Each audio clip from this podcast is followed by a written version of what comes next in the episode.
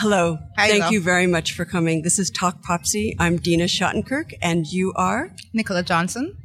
very nice to meet you, right? Finally. Finally, yes.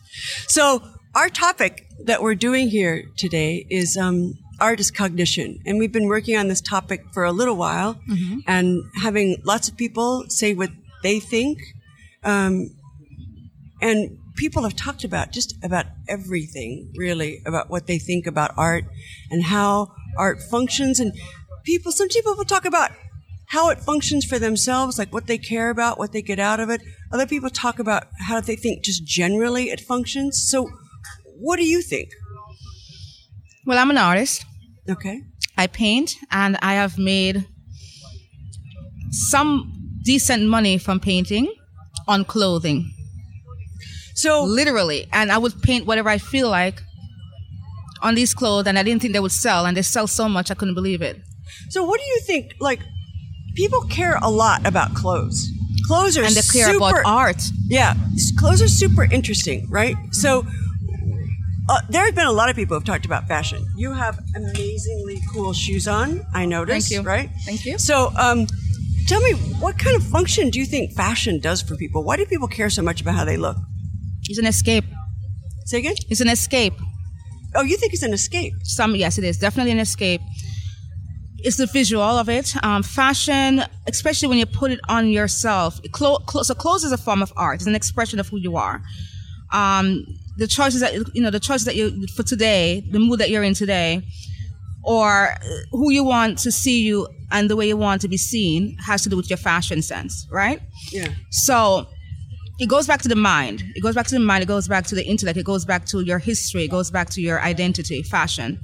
So then it goes into art. So depends on who designed the clothes that you're wearing. Yeah.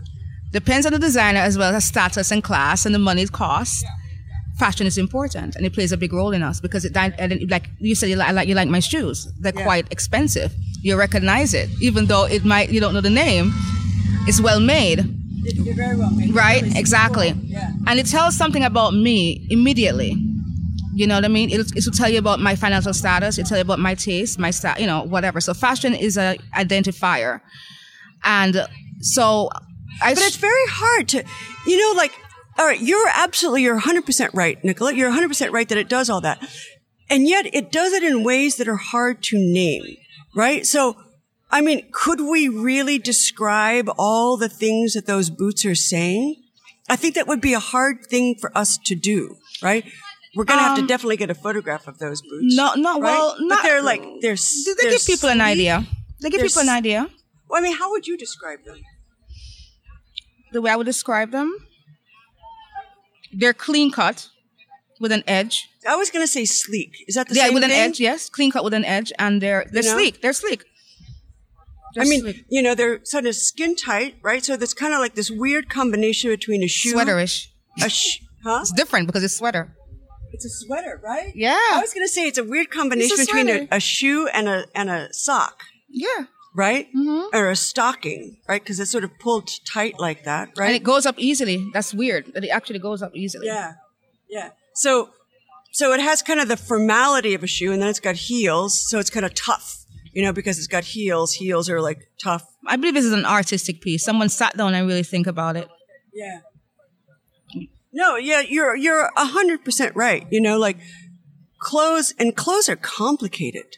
Clothes are so complicated when somebody goes to choose what their clothes are and what they want it to be. Mm-hmm. Um, so you're right. A lot of it is self-expression, but a lot of it is also trying to agree with The norm. the norm, right? Mm-hmm. And then differentiate yourself a little bit from the norm, Yes. right? So you want to kind of belong and not belong at the same time, mm-hmm, right? Mm-hmm. Or something like that, Yeah. right? So, but you started to talk about designers, right? So a designer has come along and made those. And so for that designer, that was very much an expression of the way they thought things should be. So now you've taken on their signature, literally, right? And you've kind of agreed that you want to be the way they thought people should be. Yes. How does that work? Well, partially, that's what I did. Um, I agreed with what the designers did, 60%, right? And then I, as you said, I, you go with the norm, like you just comment that you just made. I go with the norm 60%, and then I put 40% of my individuality in my pieces. So tell me about that. So I separated myself. I found a way to go with the flow and separated myself from it, from the flow. How? I actually um created pieces that looked like that was there, but it wasn't there. So what do you mean? All right, so like a like a jacket. I took a jacket for five dollars. Painted an incredibly gorgeous lion on the back, a whole lion on the back, well done with um, acrylic paint, right? Because it's clothing, you can't wash it off. You know, you have to wash it off. And it was so detailedly done, and I sold the jacket for 350 bucks. Pretty good. It went before it was dry. before the paint was dry. Because they're saying, oh, this is actually a jacket, a nice jacket, well tailored jacket, well made jacket, but it, no other jacket is like this with, with this lion on it. Yeah. Then I painted. Um, Can a- I ask you a question? Hmm? So when people get money, right? When Mm-hmm. people get money or when people don't have money, right? If you Mm-hmm. think about those two opposite situations, right? Um, how does the fashion choices change? Okay, for so those I, people? I I did so I had a market for those people uh, because you have to do um, so they they all have the same. To be honest with you, unusual pieces have a market. Um, I found that I had the elite market liking the same thing as the as the, as the um the popular art. Uh, um, they wanted the same thing because it's, there's nothing more like it. So I did pieces that were a hundred dollars twenty dollars. You know what I mean?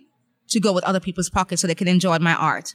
However, what I found out is that the people that liked the twenty dollar pieces also liked the five hundred dollar pieces, and the people that liked the five hundred people like the twenty dollar pieces. So it was interchangeable because art has a um, language of its own, and what do you think that language and it goes is? past the finances. I think.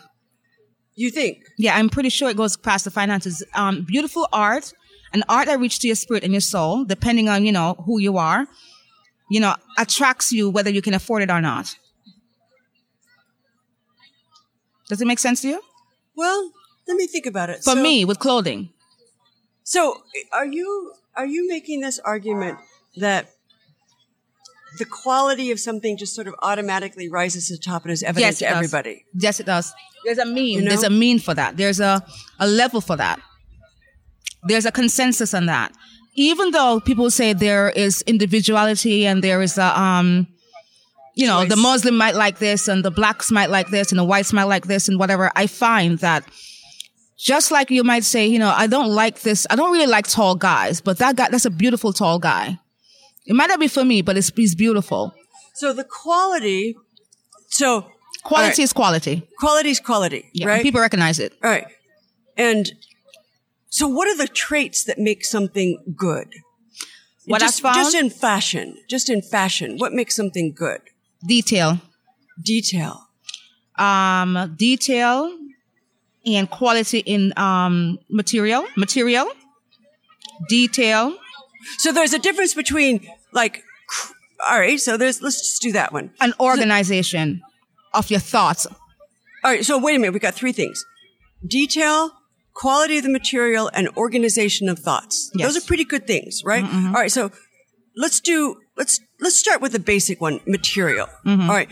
So there's a, a obviously right. I think everybody could probably agree on this one: a difference between good quality material and bad Yes, quality yes. Mm-hmm. material, right? And and we all kind of know the difference. And right? the fit. That's not hard. The fit is very important. It's very ordinary, right? Mm-hmm. It's very ordinary. Okay. Right. So let's, that one's, well, shake that one aside. We can mm-hmm. all kind of agree on that one. Now, detail. Talk about that one and why, how does that add to good? Okay, so people want to see that you took time out to make this clothing. Forget about the art itself. Right, Forget so- about the art part. They want to make sure that the stitch, they want to see that this was That done. you cared. Right. Right. That you cared. You cared. And when you care, then they feel worthy. Okay. Uh, uh, that's so important. That is so important. So when the buyer, so now we're doing it from the buyer perspective, right? Right. So when the buyer looks at something, they want to look at the quality of the craftsmanship, right? Right. But you're saying that what the quality of the craftsmanship is valued for is the fact that the craftsman cared enough to do a good job. So it's the, it's the caring and attention of the craftsman that the buyer is now buying. That's exactly what it is. And they'll spend the money and they will, they'll feel better spending the money, the value of it, because they believe that you deserve it because you cared enough about them. because So- they cared about. You know what, Nicola? I'm going to tell you something. Um, I did an interview with um, uh, a gallery dealer a couple years ago. It was actually published in a book uh, named Jim Cohen, and Jim Cohen was talking about how craft is so important in art, It is. and how a lot of the collectors of art care because they go, Oh my God, I could never do that. And it impresses them, these kind of masters of the universe who can control everything else, and they couldn't do that. So it's the sort of amazement at the craftsmanship, right? Right. But you're pointing to not just the amazing technical skill, you're pointing to the emotional investment Into the as being yes. valuable. And you're saying, and I think you're right about this, that craftsmanship is important because what stands behind it, what underwrites it, is the emotional investment of the craftsman. Yes, especially in the art as well. Yeah, I think you're right. All right, so now we've got two down. And now the third one is the organization of the thoughts. Right. So you want to talk a little bit about that one? So they're, they want to pay for your mind. They Yeah, want to believe paying for your mind. They want to pay for your mind, and they're trying to figure out what your wor- what mind is worth. Yeah. So they're going to figure out whether or not is your mind better than mine. Are you able to teach me something that I don't know?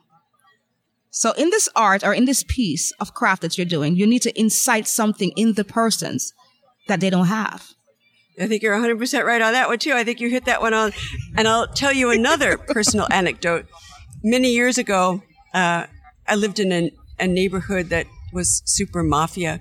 And I was getting ready for an exhibition, and one of the guys said he wanted to come in and look at the paintings. And he comes in, actually had an Uzi on him. He takes the Uzi, puts it down on the table, and then he looks at the paintings and he goes, Oh, I get it. They're just buying your mind. and it was the best quote ever, right? Um, so that's what you're saying. So mm-hmm. I'm going to just recap those three things, right? Because I, mm-hmm. I think you're you're really on it, right, on mm-hmm. this. And I want to say why I, I want to recap these.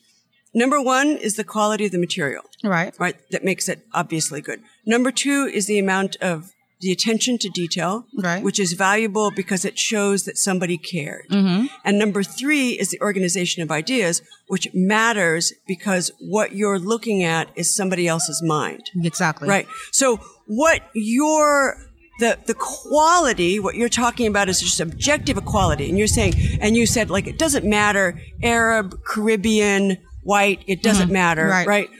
Everybody's going to go, "Oh yeah, that's quality." And what they're recognizing as quality is basically the commitment and the value of the human being standing behind it That's exactly what so I'm saying. you're you're not buying a thing mm-hmm. you're investing in a person who mm-hmm. made the thing You're actually buying humanity. you're buying humanity Yeah, in the end of it. that was beautiful thank you nicola Thank that Thank was so beautiful thank you so much for coming Thank you. I did it. you did it